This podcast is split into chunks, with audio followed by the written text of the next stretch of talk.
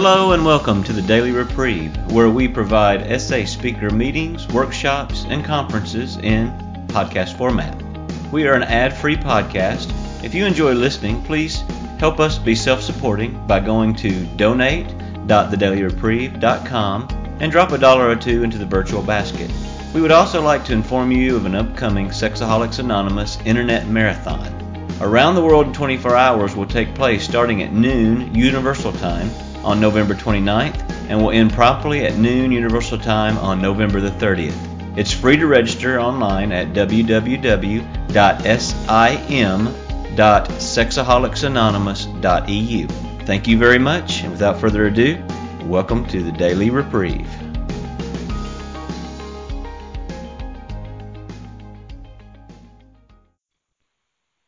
All right, welcome everybody. Good afternoon, good morning, wherever you're from. Uh, my name is Dennis, and I'm a grateful recovering sexaholic in Alaska.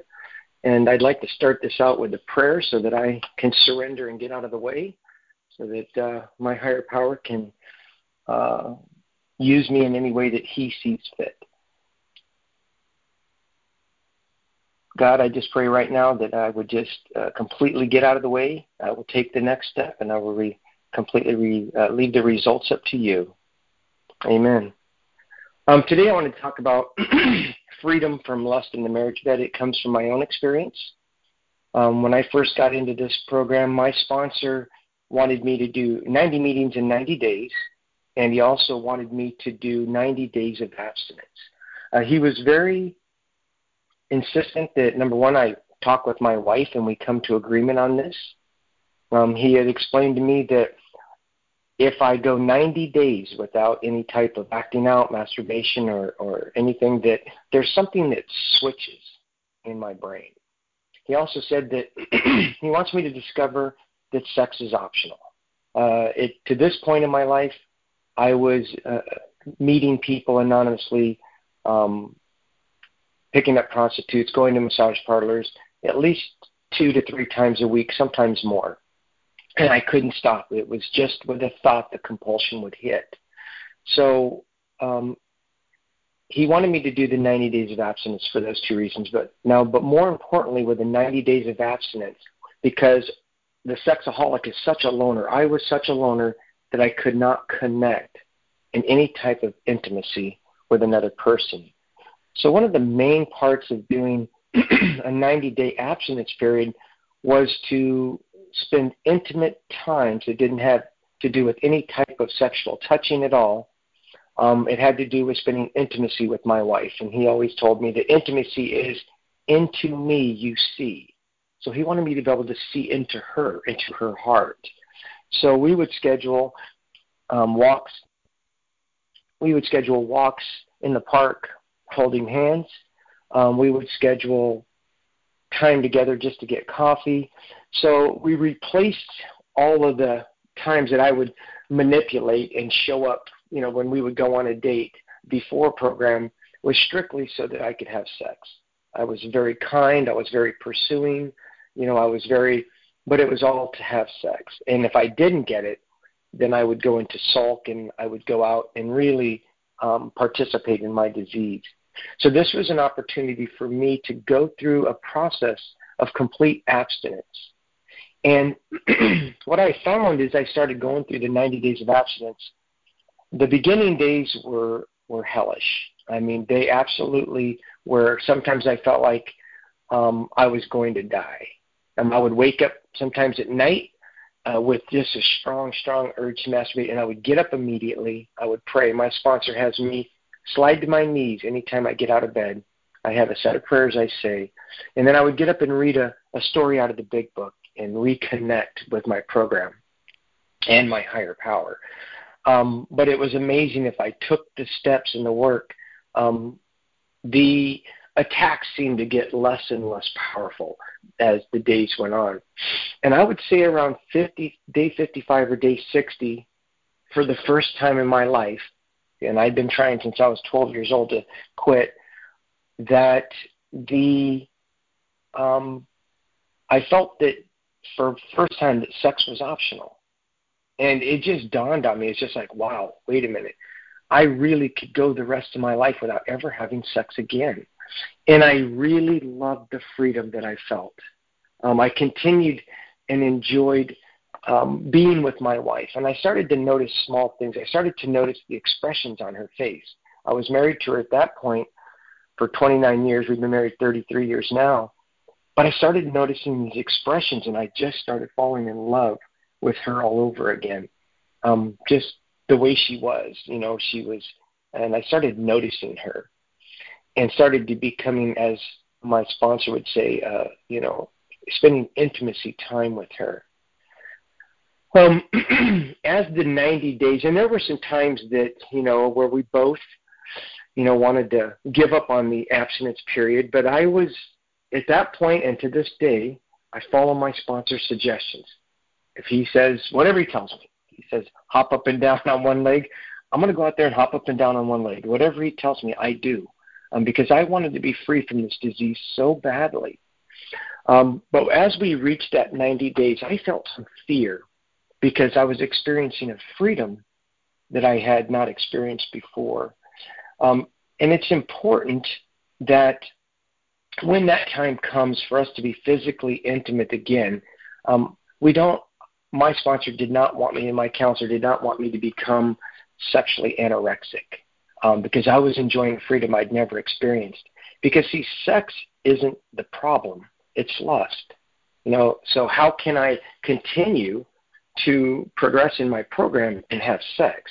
But see, the sex isn't the problem; it was lust all along. So I had to really start looking at my actions and my behaviors to start becoming aware. And I prayed for this. My first 90 days, one of my main prayers for the first month was, God, show me all the little bottles that are still in my life. What am I taking drinks? What am I kind of hiding and keeping? Um, and it could be anything from a, a picture to an email that was kind of every two weeks get the travel email. Um, all that had to go. And the last place that I really started identifying the bottles was the um, was fantasy, the thoughts. I can't even to this day. I've been in four years now, sober for four years, thank God. Um, a thought will come. Um, back then, it was very powerful for me to want to entertain the thought or the image that came to mind. Now it's just it just is. It's just a quick thought. Um, it's like a little wisp of smoke. It comes, and it just kind of uh, dissipates. It doesn't have any power, but in the beginning it had great power. And if I have a thought, or if I take a drink, um, uh, excuse me, if I have a thought, or if I see something visually, like I walk into a store, those aren't drinks. Those aren't lust drinks where I've ingested the poison. Those are temptations. Um, the thought can come to mind. That's part of the, the first step of understanding the strange mental blank spots. But when those thoughts come to mind or when I see something visual, I get to turn to my higher power immediately. And sometimes, even when I don't want to, when every fiber in my body wants to take the drink, if I will turn to my uh, higher power immediately, His presence, which is my comfort, will flood in. I will feel immediate relief. Um, and in the beginning, it was subtle relief. Now it's immediate relief. I will feel joy, which is His love and I was also my thinking changes. That's the the greatest part about me surrendering is my thinking changes. I really from I think I need this to I really don't want that. I don't want any part of lust. It's it has destroyed my life. It has harmed me. You know, I could only see what lust was doing for me. I couldn't see what lust was doing to me until I got into this program and started having a spiritual awakening and having a sponsor point out along the way, he's showing me, here it is, Dennis. Here it is. And I'm like, oh, okay, I can see that. So I started seeing how harmful uh, lust actually was. So we got out of the 90 day period, and I remember I was in, I had some stuff going on at work that was high stress. My wife had learned enough about sexaholism at that point that she knew that when a sexaholic is very disturbed or under a lot of stress, that that's the time that they may want to act out to relieve that. And she, one day, I came downstairs and she said, "Honey, I know you've been having a really tough time at work and everything. That you know maybe we should, you know, this actually this was before the abstinence period. This was like a couple of days before." and she offered that we could be together, physically intimate. And it just, oh, it, number one, it hit me like, I definitely want that. But number two, I realized that that was being offered out of fear that she was trying to take care of me. And I invited her in and I said, let's kneel down and, and I want to pray because I wanted to show her that the only thing that's ever going to keep me um, to keep me free is going to be my higher power. So I kneeled down and I prayed at that moment, and I and I let her know that you know the only thing that's going to be able to keep me free is me working my program and going there. Because if I if I took her up on that, and the next day I had to leave town, she's always going to be wondering, well, I wonder if that was enough to keep him sober while he's gone. The answer is no. When lust is present, it never was enough. Um, I could pick up a prostitute and be with her and then masturbate later in the day. There just there, it was never enough. So I couldn't rely on her, and I couldn't rely on um, uh, sex, and because that would be lust. So I had to ask myself, when we start to enter into a place where there's a possibility that we're going to be physically intimate, um, number one, I I have to be spiritually connected to her. If I'm not, then I can't. But here's the four things I always ask myself.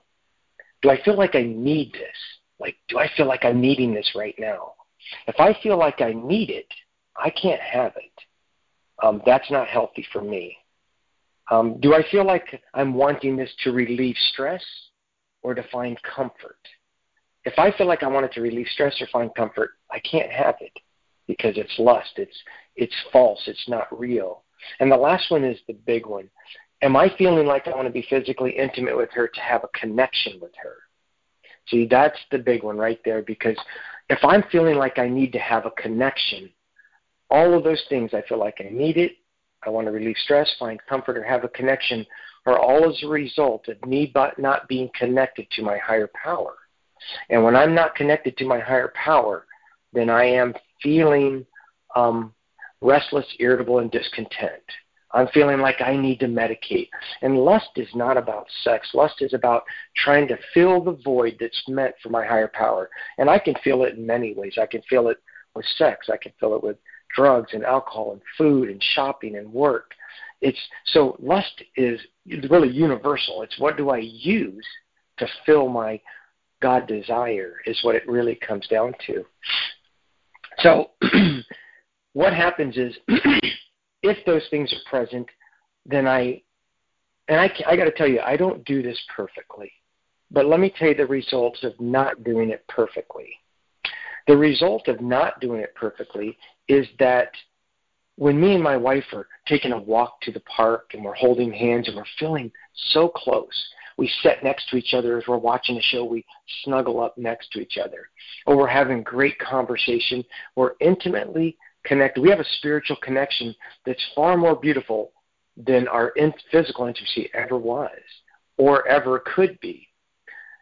If during the times of spiritual connection we are going to be physically intimate, um, if I feel like I need this, like I want this to release stress, find comfort, or to have a connection, um, what happens is if we're physically intimate, the next day we're not fighting but we're just separated. Like we sit on opposite ends of the couch, or we just, you know, yeah, okay, you go do your thing, I'll do mine. We're spiritually disconnected. There's a great chasm between us, and we're separated. And it's very sad and lonely. Um, it's not worth it.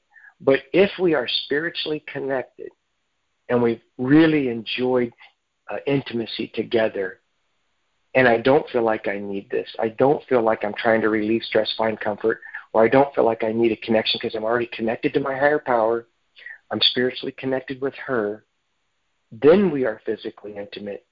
There's a great bond that occurs afterwards. We can't sit close enough together. I, it doesn't matter what we're going to do during the day. We just want to be together. Even if we're going to run to the store, let's run to the store together. Let's be together. And we are, um, we hold hands when we drive. I mean, it is just a connection that I can't explain other than it's it's really, really wonderful. So for me, as I go through and trudge this road of happy destiny, part of this path is to not uh, to surrender when I'm feeling like I know I really feel like I need this, and to surrender that, and to go find what I need in God and in this program, and reading the literature and calling people in the program, being of service. Because when I take that choice, you know, because there are times that I'm feeling that way, and the opportunity to be physically intimate is present, and I can go forward. Uh, when I do, uh, we suffer.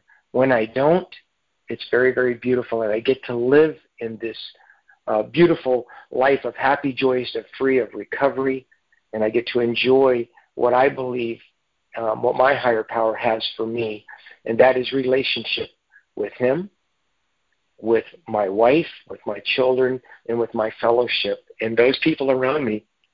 I get to love them well, and that's the beauty of working the steps. Gets me to a place where I actually can experience that and actually have the tools to keep my ego deflated and that I can truly enjoy what this program has to offer. So with that, I will pass. I'm Dennis. I'm a grateful recovering sexist from, from Alaska. And uh, amen.